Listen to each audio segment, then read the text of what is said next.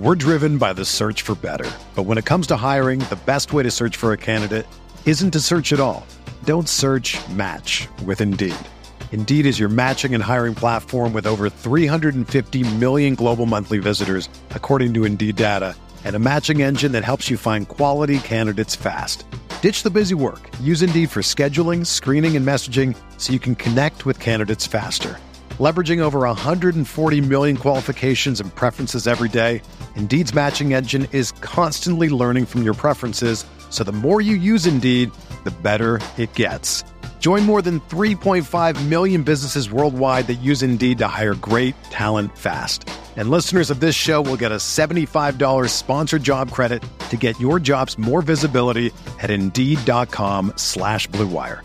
Just go to Indeed.com slash BlueWire right now and support our show by saying that you heard about Indeed on this podcast. That's Indeed.com slash BlueWire.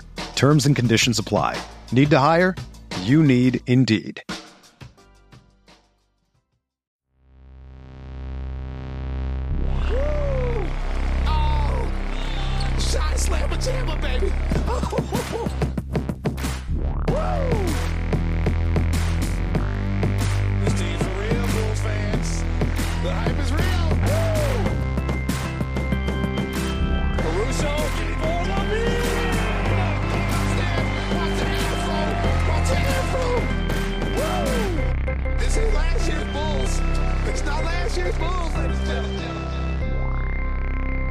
Welcome to Cash Considerations, a Chicago Bulls podcast. We're part of the Blue Wire Network. I'm Ricky O'Donnell. As always, I'm here with Jason Patt. Jason, we're talking about the Bulls after a 108 103 loss to the LA Clippers. Jason, this whole Bulls season has been full of stupid games and stupid losses. And dare I say, this was one of the dumbest Bulls games of the year. The Bulls were up by 19 at one point in the first half after a tremendous start powered by Nikola Vucevic. Within five minutes of game time, after they went up 19 points, five minutes of game time, 10 minutes of real time, uh, the lead was gone. And for the rest of the night, the Bulls did everything they could to ensure that they would lose this game. What we saw, Jason, was perhaps the worst game DeMar DeRozan has ever played in the NBA, certainly the worst one he's ever played in Chicago. DeMar finishes with 20 points, five assists, but the real stat is eight turnovers. You, when you think of DeMar, you think of his ability to take care of the ball and make the right decisions.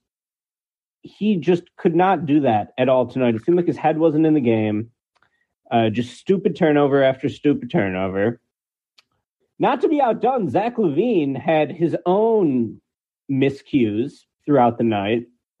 He finished with six turnovers, many of them inexcusable.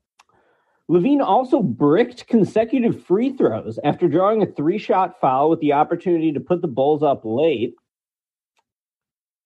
Uh, and of course, the game couldn't be over until the Bulls completely screwed up a sideline out of bounds when Alex Caruso threw the ball right in between DeMar DeRozan and Zach LaVine, where Kawhi Leonard was able to poke it free. Clippers secured the ball and won the game. Uh, Jason, this game was so dumb, it drove me sort of insane. And I can't even really be mad about it because I just thought it was hilarious. Like, Yeah, I mean- continued to find a way to one up themselves in terms of how awful they were playing. Uh, the Clippers shot 39% from the field, 27% from three. The Bulls, meanwhile, shot 50% from the field and 50% from three and lost.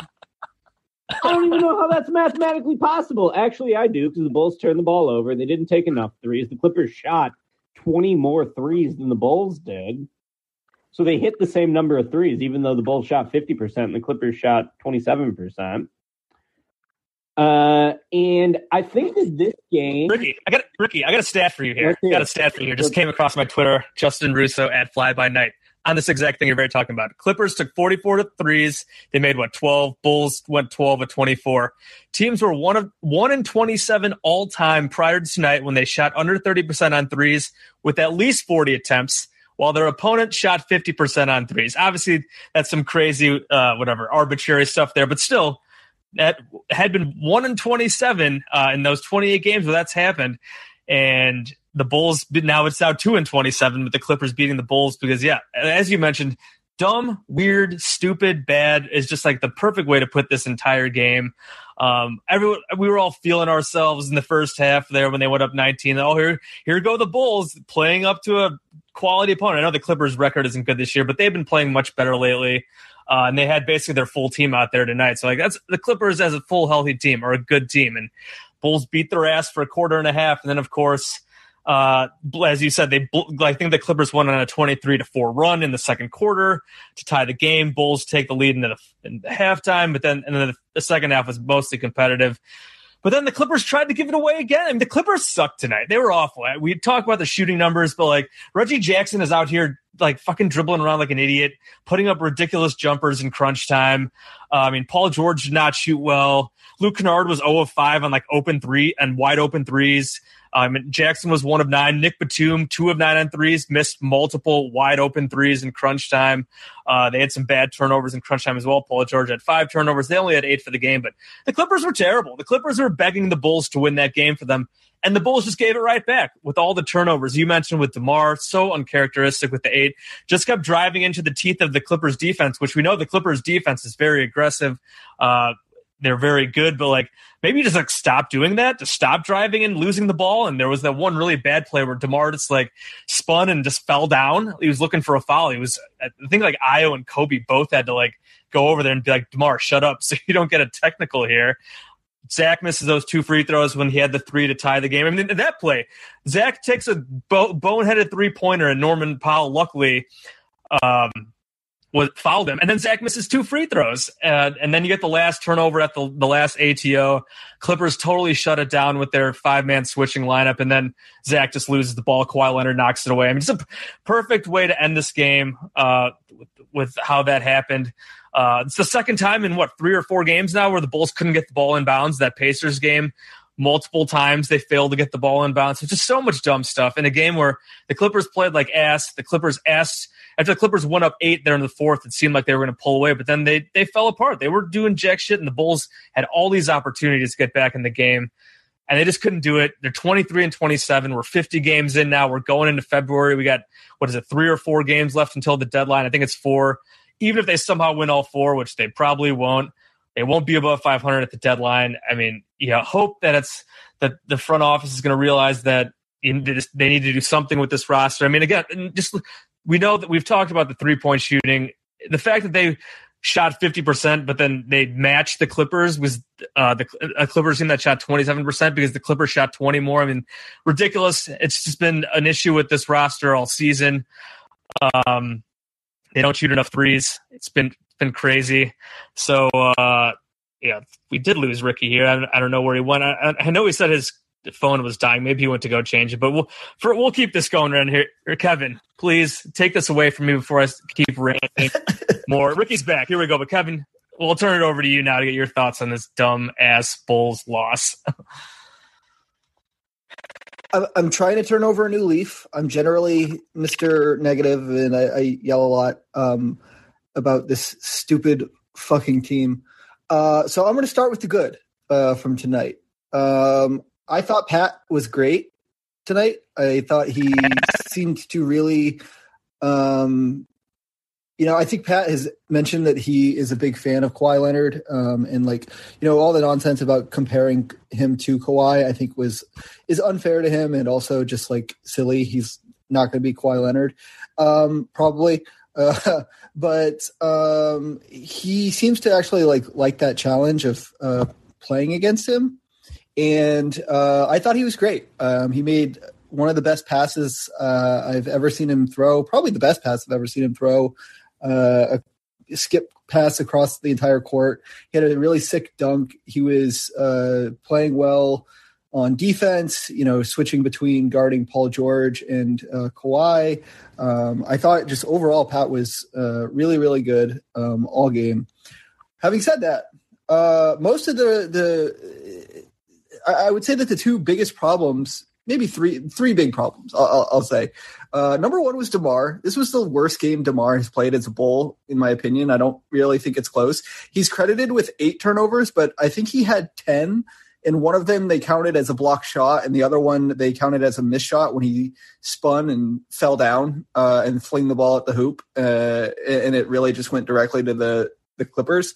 I mean, that's effectively a turnover. He had basically ten turnovers, um, and you know was ball hogging late. Uh, he clearly was like out of rhythm. The Clippers were, were had him out of his you know off his game, and he had multiple times where he came down and shot quickly with without really trying to work offense or really do much of anything.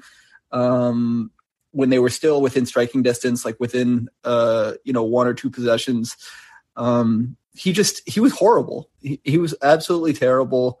Um, and he was whining for a call when he literally just did a spin move and fell down, and he like almost got a technical for how long and uh, relentless he was about whining about it. Um, Zach was also not good tonight. Um, people, they kept talking about how he was like on the verge of having a triple double, and he did not have a triple double. He also had six turnovers, uh, missed those crucial free throws, like you mentioned, uh, Jason, and just was, uh, you know, not playing smart basketball. He's just a really still a really bad decision maker. Um, and then Billy, I thought was horrible tonight. Uh, the the way that the that the Clippers first started uh, to chip into that 19 point lead that the Bulls got basically entirely based on shooting variance uh, early in the game, and because they hadn't really started turning the ball over as much, uh, was basically Billy putting Derrick Jones Jr. in at the five, um, and uh, having that be the lineup that he went with against uh, um, Zubac, and Zubac just murdered Derrick Jones Jr. because Derrick Jones Jr. weighs like 180 pounds and is 6'5. Um, and so that was like what got them going and got them backed so that they could come back. And then later in the in the fourth quarter, he finally figured out that when he sat Vooch, he needed to put uh, Andre Drummond on the floor.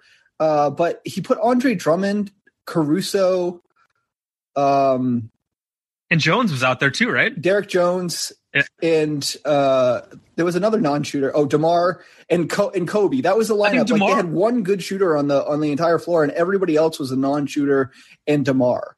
And like obviously it didn't fucking work because that lineup is fucking stupid.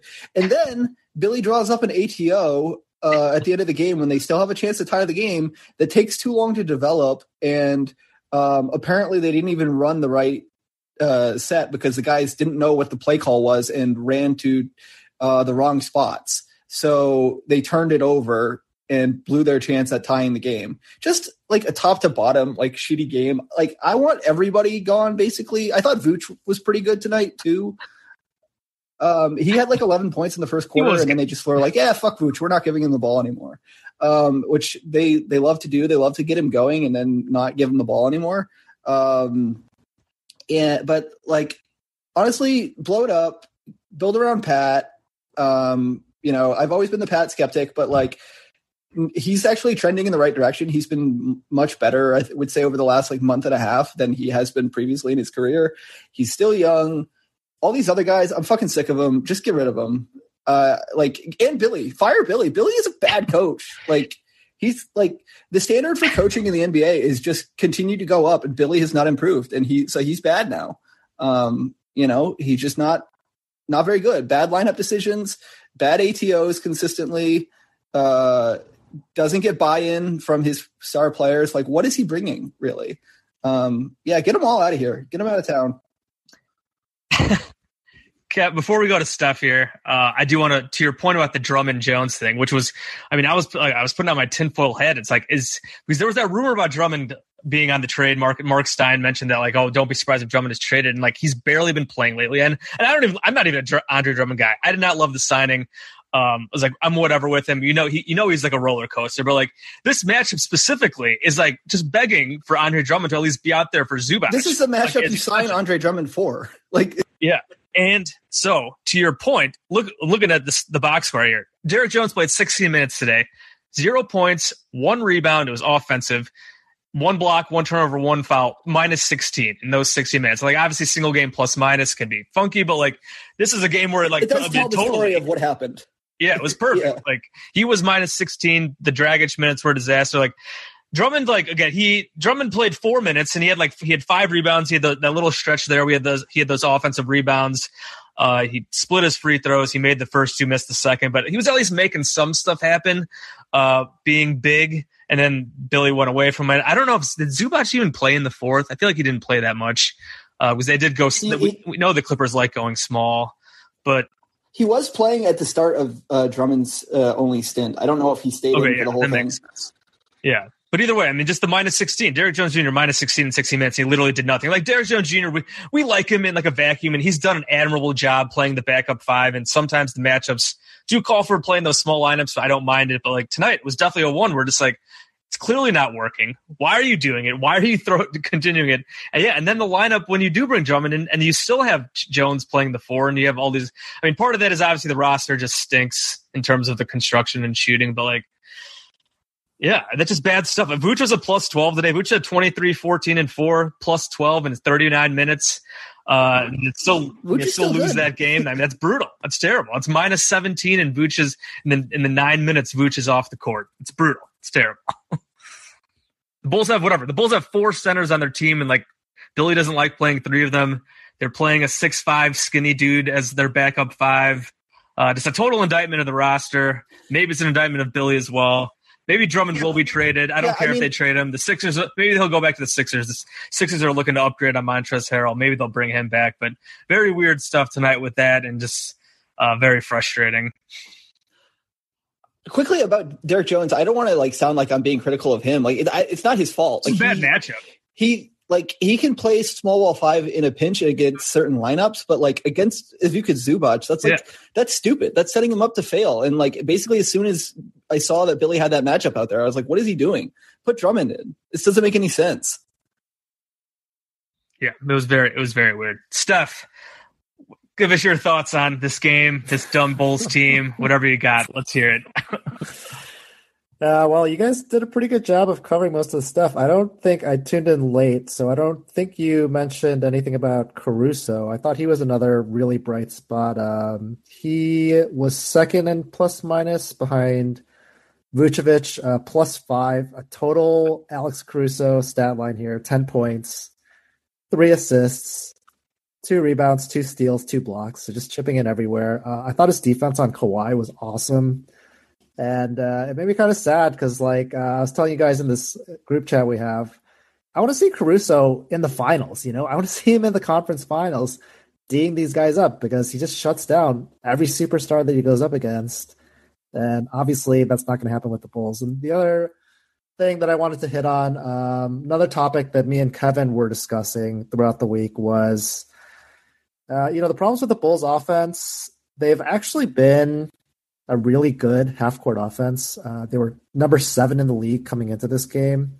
The problems with this year's team versus last year's team is just that they're not turning other teams over enough. Uh, obviously, you know, because of Lonzo, missing Lonzo is such a huge component. And that was kind of the case in this game, too. Uh, if you look at the turnover battle, um, they only turned the Clippers over eight times, and they turned it over 20 times. And yeah, that's basically the difference in the game. I mean, both teams shot about the same, uh, had the same offensive rating in the half court, but then you just add up the transition baskets, and you know that was the five point margin of victory there for the Clippers. Um, yeah, those were my notes from the game that uh, you guys hadn't hit on yet. we can always count on you to give us some good Caruso stuff. And yeah, I mean, he was good. That last, uh, the last inbound play wasn't really his fault. Uh, he had a great after that. Zach LaVine's like one really great defensive play he had. Uh, that block on Kawhi. Caruso finished that with a sick layup. pointed out some of the, just the good defense he played over. I mean, Paul George did barely, barely, basically nothing. He did have seven assists, kind of flirted with the triple double with five turnovers, 16 points on 16 shots. Even Kawhi, like Kawhi did have 33. Like he had a really nice game overall, overall but like it's not like he was getting his points easily. Uh, he had some Caruso did do a great job, and like you said, I mean, let's we can use this kind of just talk transition into talking about uh, the trade deadline stuff coming up here with whatever nine days we have left here as we move into February, the February 9th trade deadline. And like Caruso is clearly a guy who could help so many teams. Um, even like Caruso's three point shooting this year, he doesn't take enough of them, but like I think he's shooting over 40% from three this year. He, I think after tonight, he's gonna be like 39 or 40. Like he's been shooting pretty well from three. His defense, we know how good he is. I know some of his other offense has been really bad this year, but we know he's he's a team that can play whatever 16 game player. He can go all out for 20 minutes off the bench uh, and be a, maybe a missing piece on a team.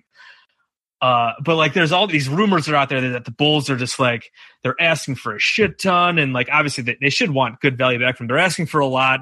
That like I I can't remember who reported that was like you know, some this might have been Matt Moore. That's like that teams are like scared away because the Bulls are just asking for so much and they don't want to get into a bidding war. Obviously, there's a lot of noise around this time and there's a lot of whatever negotiating through the media and all this kind of and all that kind of stuff. But like, uh, like I, it would be it would be heartbreaking to see Caruso go because he's been awesome defensively. It was obviously bullshit what happened last year with him and Grayson Allen. Like I know he's can be frustrating offensively, but like I mean, he is their top like plus minus guy, and it's not a surprise given just how effective he is defensively. So like, uh, where are we at on Caruso trades? And we, I know we've kind of talked on this before, but like, you think you're in a situation where the Bulls got to trade him, they got to get some pick value back. Uh, would you like to see him hold on? Ricky, let's start with you on this one. Yeah, I mean, I have been saying that I would love for the Bulls to get two first round picks for Caruso just because the Bulls don't have any upside in this roster construction. There's two ways to get upside on the team. It's either to get first round draft picks and to nail those or to get a prospect another team is willing to give up.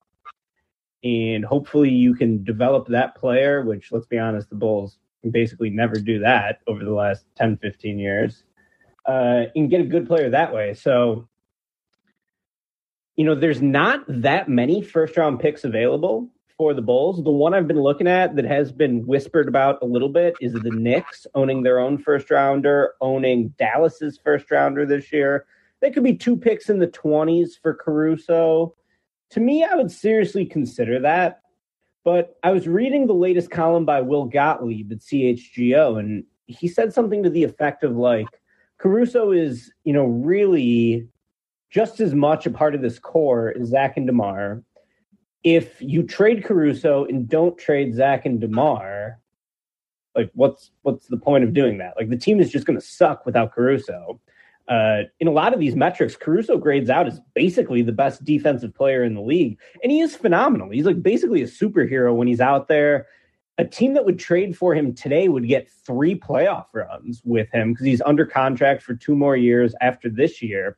I believe he's making like what nine million dollars a year, something in that ballpark.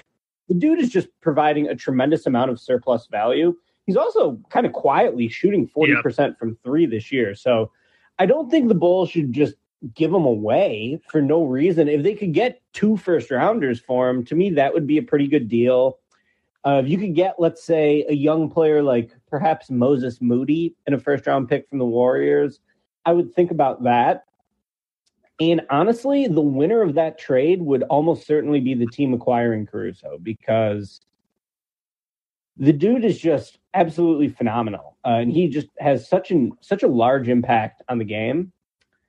Uh, but the Bulls have no upside with him on the roster. He's 29 years old.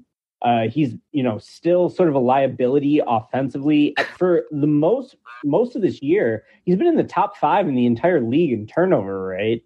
Uh, he's obviously been really sloppy with the ball this year. His shot has been falling more, as I said, but uh, yeah, I don't know. I would think about trading Caruso, but also like if someone didn't want the Bulls to trade Caruso, I would hear an argument for that too. Uh, he's just going to have the widest market of anyone on the team, and this should be a seller's market because there's a lot of teams who can easily talk themselves into having a pretty good chance to go on a deep playoff run this year. You look around the league and there's really no dominant team. A guy like Alex Caruso can legitimately win you a close playoff series. So uh, I would like to see the Bulls do that because my last thing on this is like, okay, so the Bulls went on this three game winning streak uh, not too long ago. They had wins over, let me find it. Oh, they had wins over Brooklyn, Philly, and Utah. At that point, they were 19 and 21, and they were starting a stretch of winnable games. I tweeted, next 10 games, Bulls got to go 7 and 3. They were playing Boston, the Wizards, the Thunder, the Warriors, the Pistons, the Hawks, the Pacers, the Hornets, the Magic, and tonight against the Clippers. I said 7 and 3 Bulls if you're a serious team. Well, that stretch is over and the Bulls went 4 and 6. The Bulls are not a serious team. They are a bad team.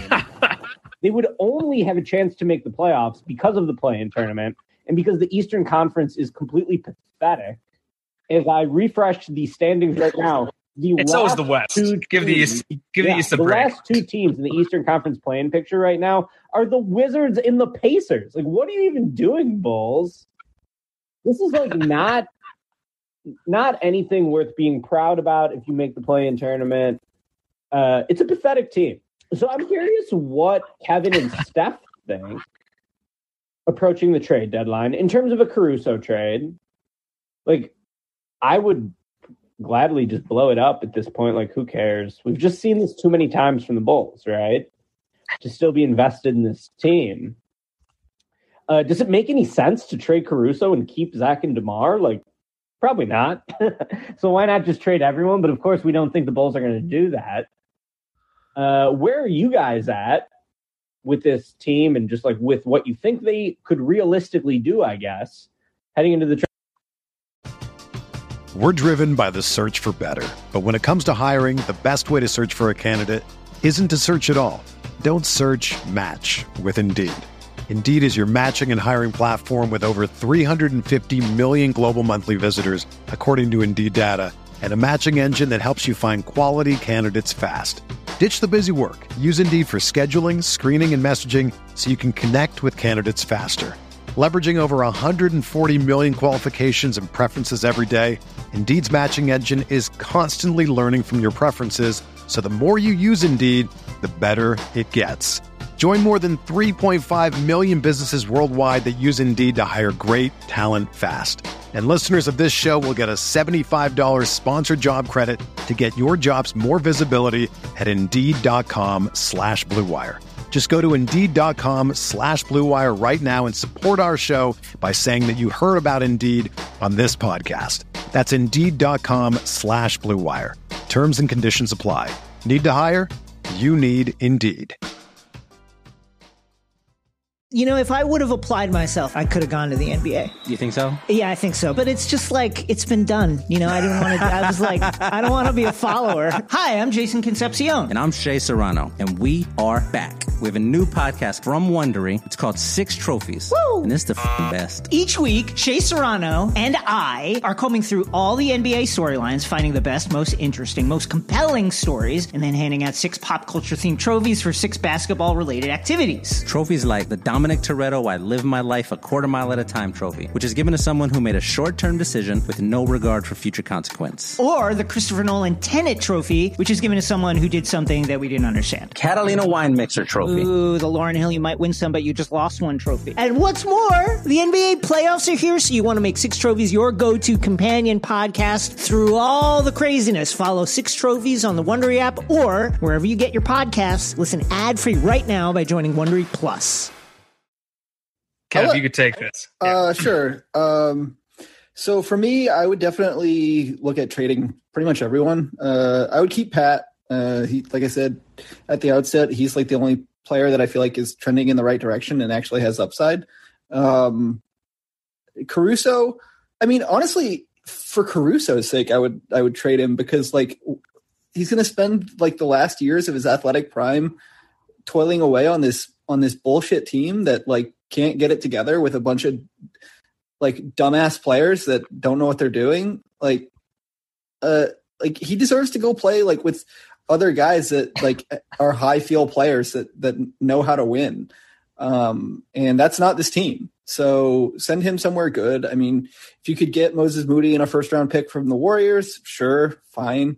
Uh, if you could, uh, if you could get, you know, uh, a, um, uh, Quickley from the Knicks in a first round pick, I would do that. Like, I really like IQ. He's uh, he's a good player, um, and the fact that the Knicks were thinking about moving him for a first round pick. So would they actually do that? I feel like that's like a no I mean, brainer. they were they were talking about I don't know if the Knicks moving him for for a first. So if you just consider him, uh, consider Caruso worth two picks, uh, trade. You know, and I mean, Quickley is on an expiring contract, so like his value is probably a little bit limited. But like if the Bulls value him and want to bring him in, um, I mean, I would value him. I, I think he's a pretty good defensive player, not obviously on the level of Caruso, but he's also, you know, really young. Um, not like really young, but he's young, uh, and he's you know has some uh, bucket getting ability uh, at times, and so that's a like a nice combination that you don't find very often. Um, so yeah, I mean, I would I would definitely consider uh, moving him to kind of any team that's willing to give up like a, a young player and and a first round pick. Um, you know, uh, people have talked about Bones Hyland because he's being rumored as being uh, available. The Nuggets uh, kind of are out of the Bone, Bones Hyland uh, game, I guess. They they want to move on from him. Um, I'm not like I'm not as big of a Bones guy as I used to be, um, just because I feel like he his decision making is really suspect, and he's like probably never going to be even remotely a good defender. Um, so I would probably prefer Quickley. Uh, not probably. I would definitely prefer Quickley. Um, but yeah, I would I would move on from from Caruso. As far as like the other guys on the team, um, I think this team stinks, and I think that they need to you know uh, to move on from this core. So like trade Vooch for whatever you can get for him. If you, if there's any value out there, if not, just let his contract expire and move on. Um, you know, I don't know what the value is for Vooch out there, just because lots of teams have centers, and like I think Vooch has actually been quite good this year, but uh, teams don't really value center, and he's on an expiring contract, so I, I really don't know what the you know what's out there for him. Uh, Demar, I would I would move Demar. Um, you know, I I he he's kind of in the Caruso boat for me. I'm I'm very mad at him right now because he played like a horrible game and basically cost them the game. Um, but you know that was his worst game as a bull, and he's been overall very good for them. Um, but like, what's the point of you know, uh, 33 or however many years old Demar is? Uh, what's the point of him on a team that isn't going anywhere? Send him somewhere where he can try to win something. Um, I don't know what where that is or what value you get back. I don't want to send him to the Lakers because I don't want their picks because they're too far out. Um, I would prefer to send him somewhere where there is uh, pick value or or younger players coming back that uh, are more immediate because I don't want to sit around and wait uh, for this team to rebuild itself for you know the next five years.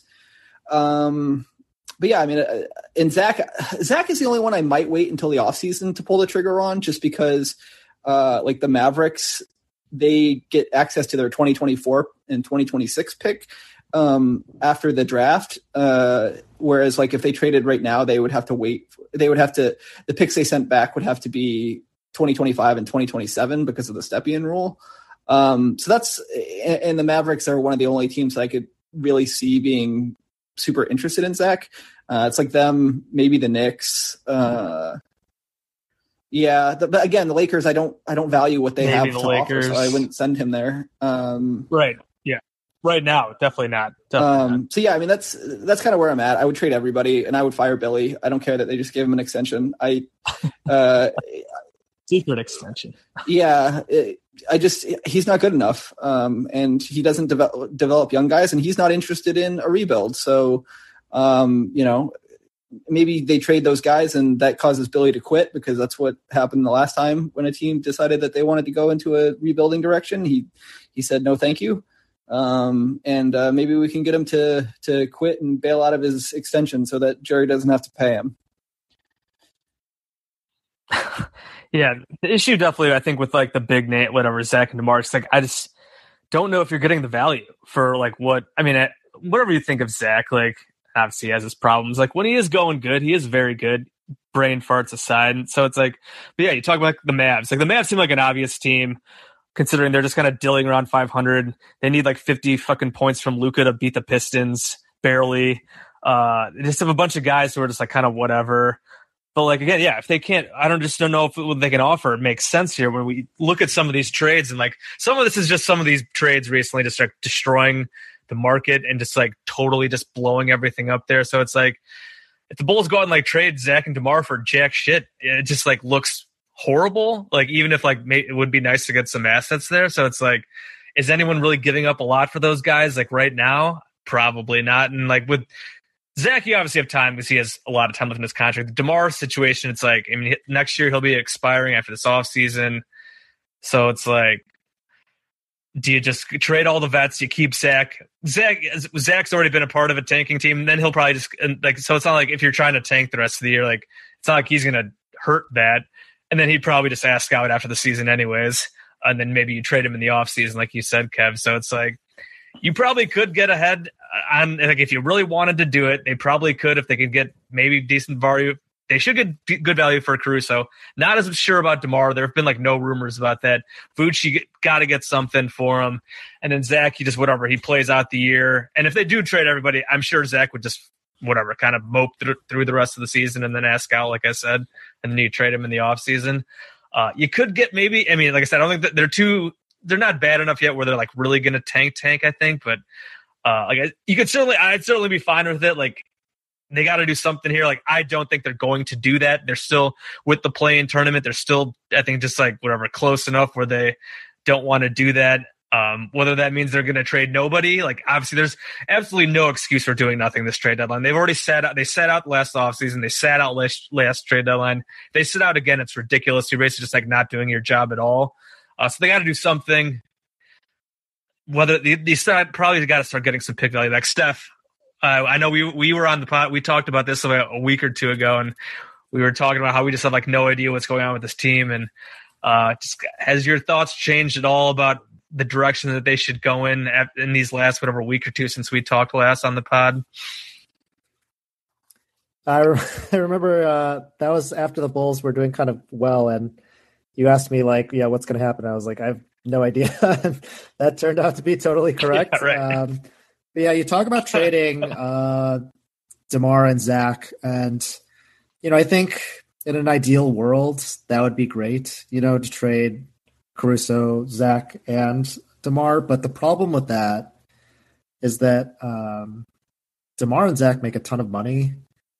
So if you're going to do a trade involving them, you're going to have to take back a player that sucks that makes a lot of money and draft picks. And the teams out there that can have those kinds of offers just don't have a lot of draft equity right now. Like that's why the Lakers trade won't work. And that's why trading a guy like Caruso is just way way easier because he doesn't make that much money. So you can trade him for a player like Moses Moody, like James Wiseman, these guys on rookie deals that don't make that much. So, you know, while I think it would be great to trade Zach and Demar, the offers just aren't out there right now, and that's I think why a lot of people think that the Bulls might move those guys, but it's going to be at the end of the season.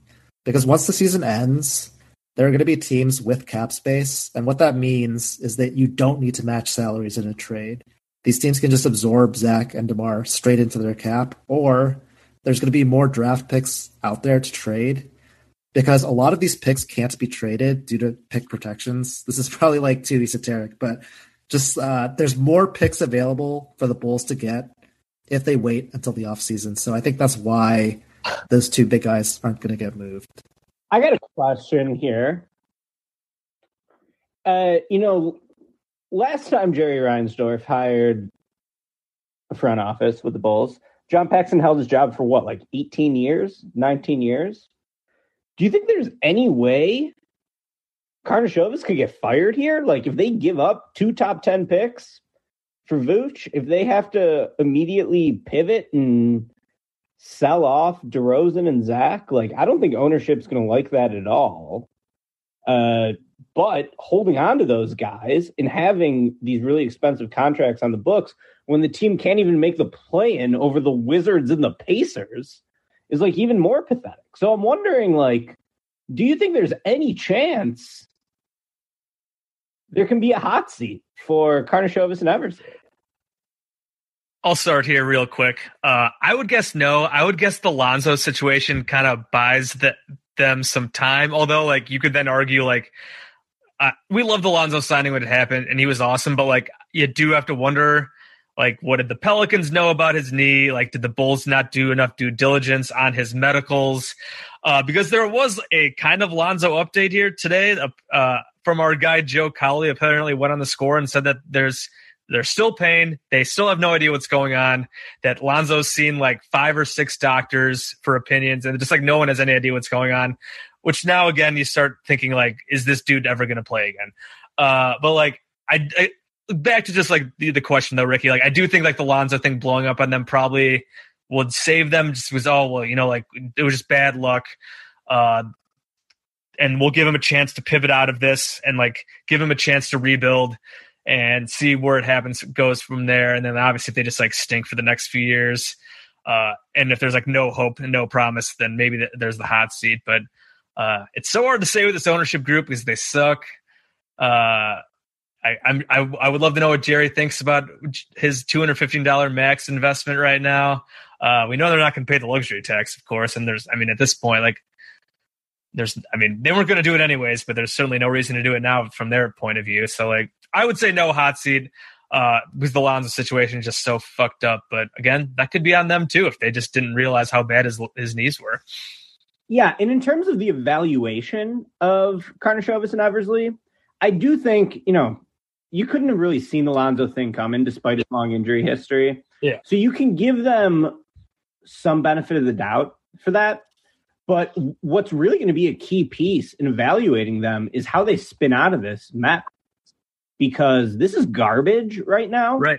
Uh, like Steph talked about, there's not a lot of easy outs for this team. So let's see what these guys can do. I mean, they got creative in building this team. They were able to add Caruso, Lonzo, DeRozan while over the cap, which is something, you know, historically the Bulls front office would have never been plugged in enough to pull off. So let's see if they got some other cards up their sleeves here. But I think that you can no longer look at this team and think Lonzo is going to save them. You can no longer look at Lonzo and expect him to be the same player for the start of next Right. season anymore, probably, right? Just realistically, like the guy still seems like he's having trouble walking upstairs, and it's been 13 months since his injury. So you can't just say like Lonzo will come back next year and he'll save the team. Like the team has way deeper problems than that, and Lonzo's not going to be the same physically. It sure seems like. So they got to do something, and to keep this thing together, to sit out the trade deadline, uh, it would just be delusional. You know, completely delusional. At least get something for Vooch if you're not going to bring him back, and if you do intend to trade Zach and Demar in the offseason, then like you're not bringing Vooch back. Like the writing's on the wall for this iteration of the team already. So uh, whatever we think of our Arturas, like at this point right now, the ultimate evaluation of him, like is he a halfway decent executive, is going to depend on what the Bulls do from here.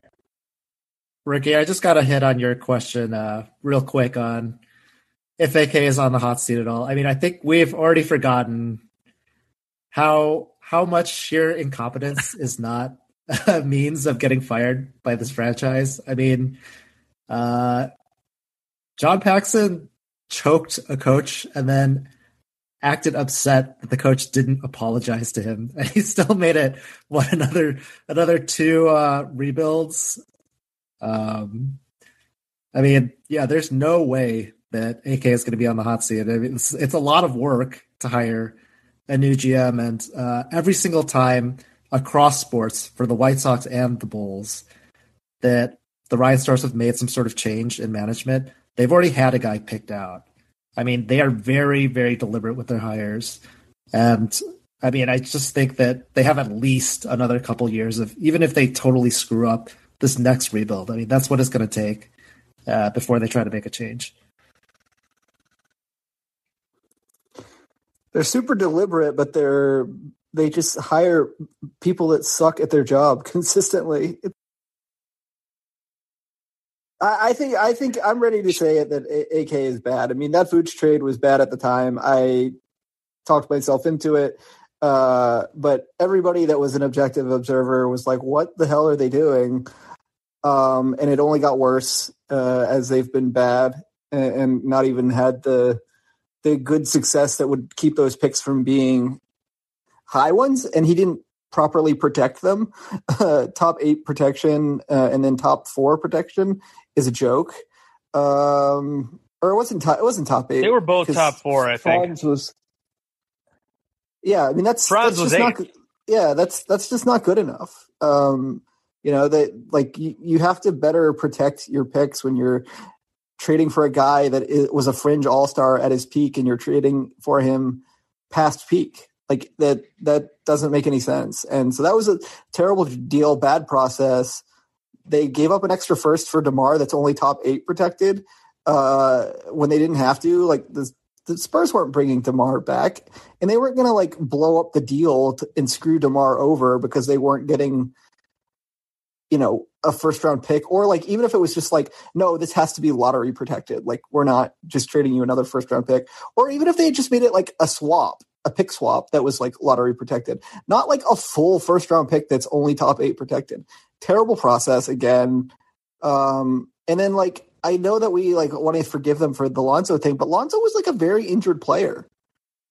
He he's always been a very injured player. Like this level of like disaster was not really is not really fair for them to be on the hook for. But like also, I don't know. You you built your team with uh, uh with Lonzo being an absolutely essential component of it, knowing that he it was a very often injured guy. Um, even in his like youngest days when he presumably should be the healthiest.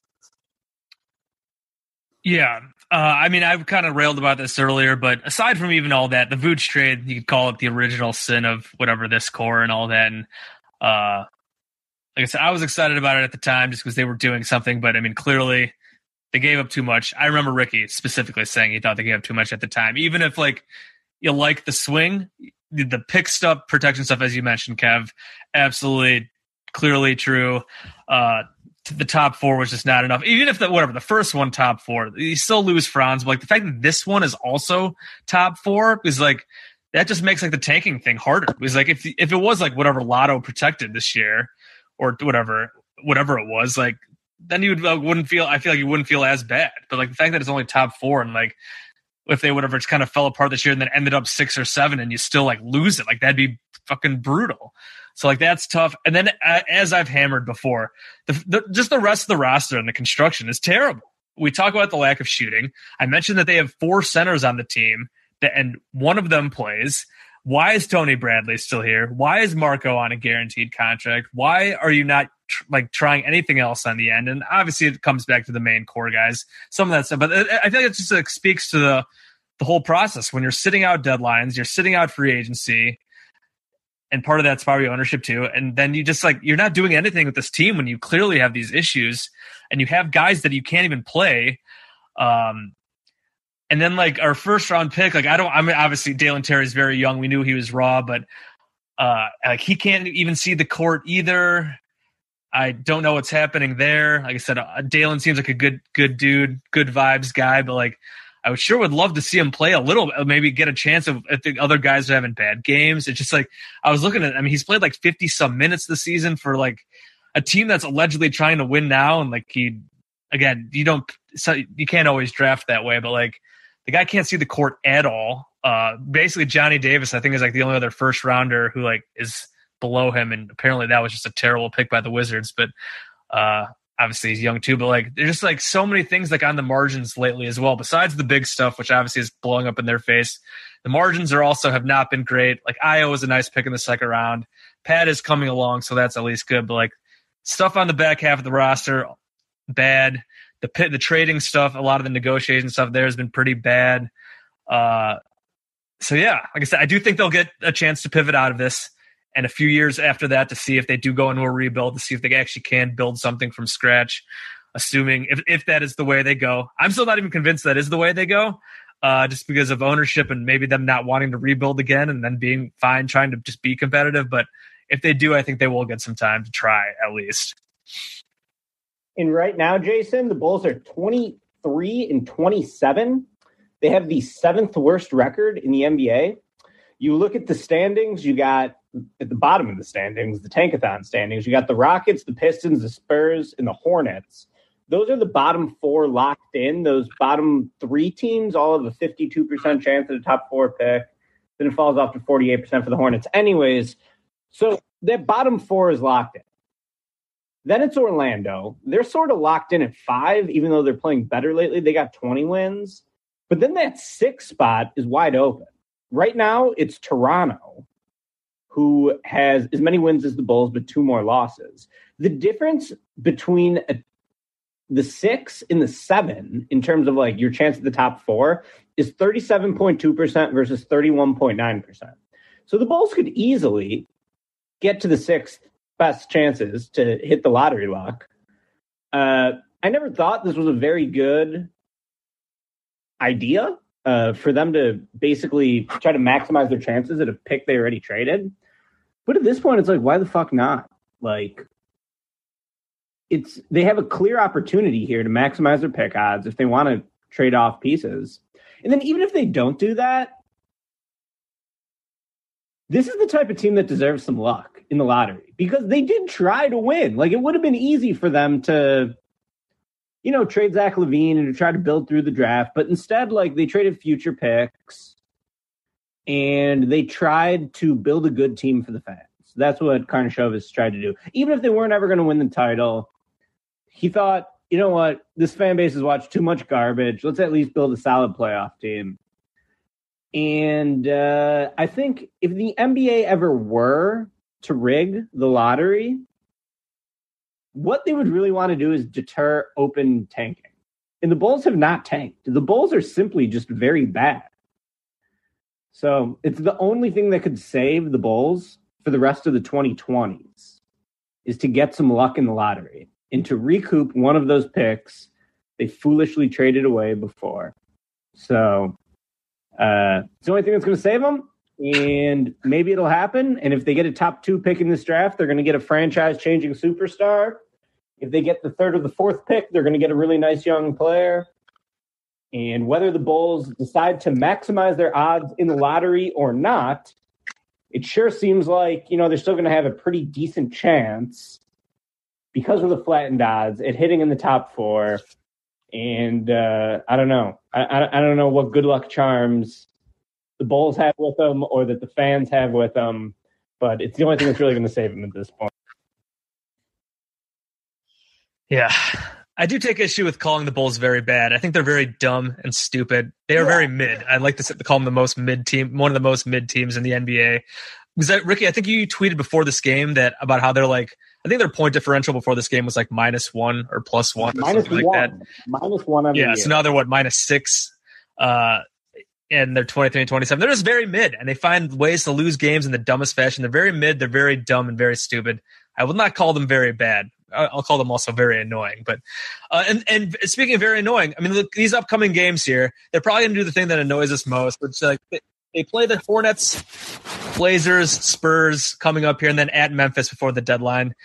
They'll probably come out here and win, go like three and one, and like whatever, maybe even win that Memphis game for no fucking reason and be like, oh, here are the Bulls. Maybe they're making a run here. The trade deadline now, like they don't need to do anything. Like they just keep it riding it out. That's that's the most annoying and like predictable thing that would happen. Maybe they'll actually surprise us and that won't happen. Maybe they'll just be maybe they'll just lose some of these more terrible games against I mean the Hornets they just lost to, but like if you lose to the Hornets again at home, I know they have healthier the, the healthier Hornets are a little better. Portland at home, like Portland's kind of ass too, but they do have Dame. Jerami Grant's pretty good. The Spurs are legit tanking, tanking. Like if you lose that game, you're a complete joke. But like you just have like never know with this team right now, and they're probably just going to do the dumbest thing possible, and that's like go on a little stretch, stretch here in these four games where it's like, oh, they're going to be all right, just keep it together. But I don't know. Kev, you got any last thoughts here? We can probably wrap it up. Um. Yeah. I mean, just they they they got to do something. They can't if they do nothing at the at the deadline. I just I'm sure I'll keep watching the team because I'm a glutton for punishment, but like I don't know. I- I'll be thinking pretty hard about you know shutting it down after the after the uh, trade deadline. Uh, with as far as my interest goes, if they don't do something, and even if they you know blow it up and trade everybody, like I, I still might you know just be less interested in watching. But at least they'll have a direction, and I'll have some hope for you know next year or you know two years from now. Right, the way they're heading right now is just like this team has no upside and there's no future. Like they don't have they're have no second round picks like as far as the eye can see and they're one they're already out, you know, their picks for the next uh, three drafts or two out of the next three drafts. Um, unless they tank in 2025, which is like, okay, so that's on the horizon. Uh, and that's like, a, that would be the good thing. So I don't know. It just, um, they got to do, they got to do something. I, I, think they need a change of direction. I think trading Caruso, uh, at a minimum and getting, you know, some pick equity.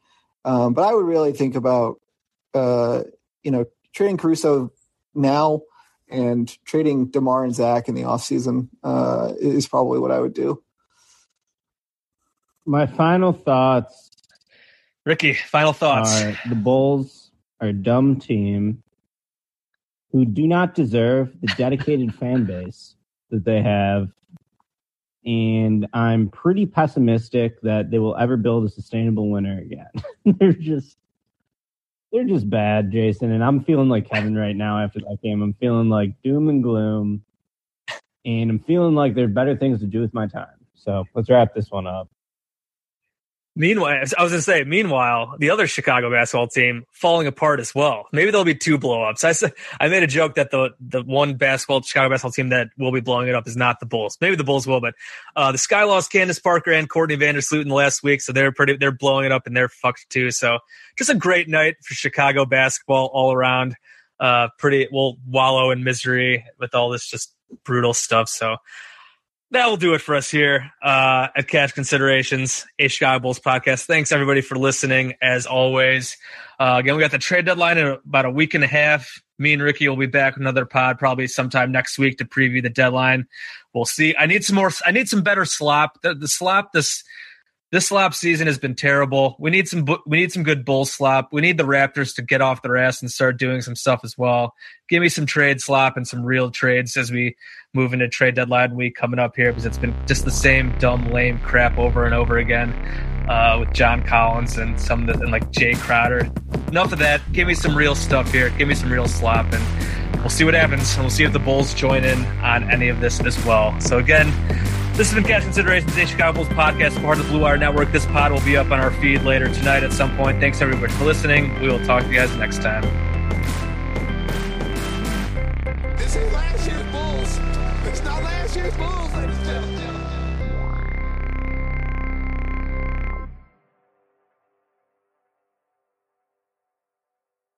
Everyone is talking about magnesium. It's all you hear about. But why? What do we know about magnesium? Well, magnesium is the number one mineral that 75% of Americans are deficient in. If you are a woman over 35, magnesium will help you rediscover balance, energy, and vitality. Magnesium supports more than 300 enzymatic reactions in your body, including those involved in hormonal balance. From functional medicine doctors to mental well-being and female hormone experts, we all know that magnesium is the one mineral to improve all aspects of well-being and health. But which one?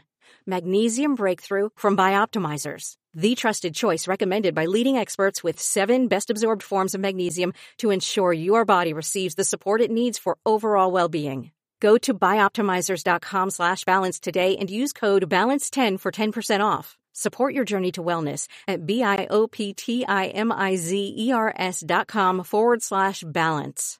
Magnesium Breakthrough from Bioptimizers, your foundation to optimal health and vitality.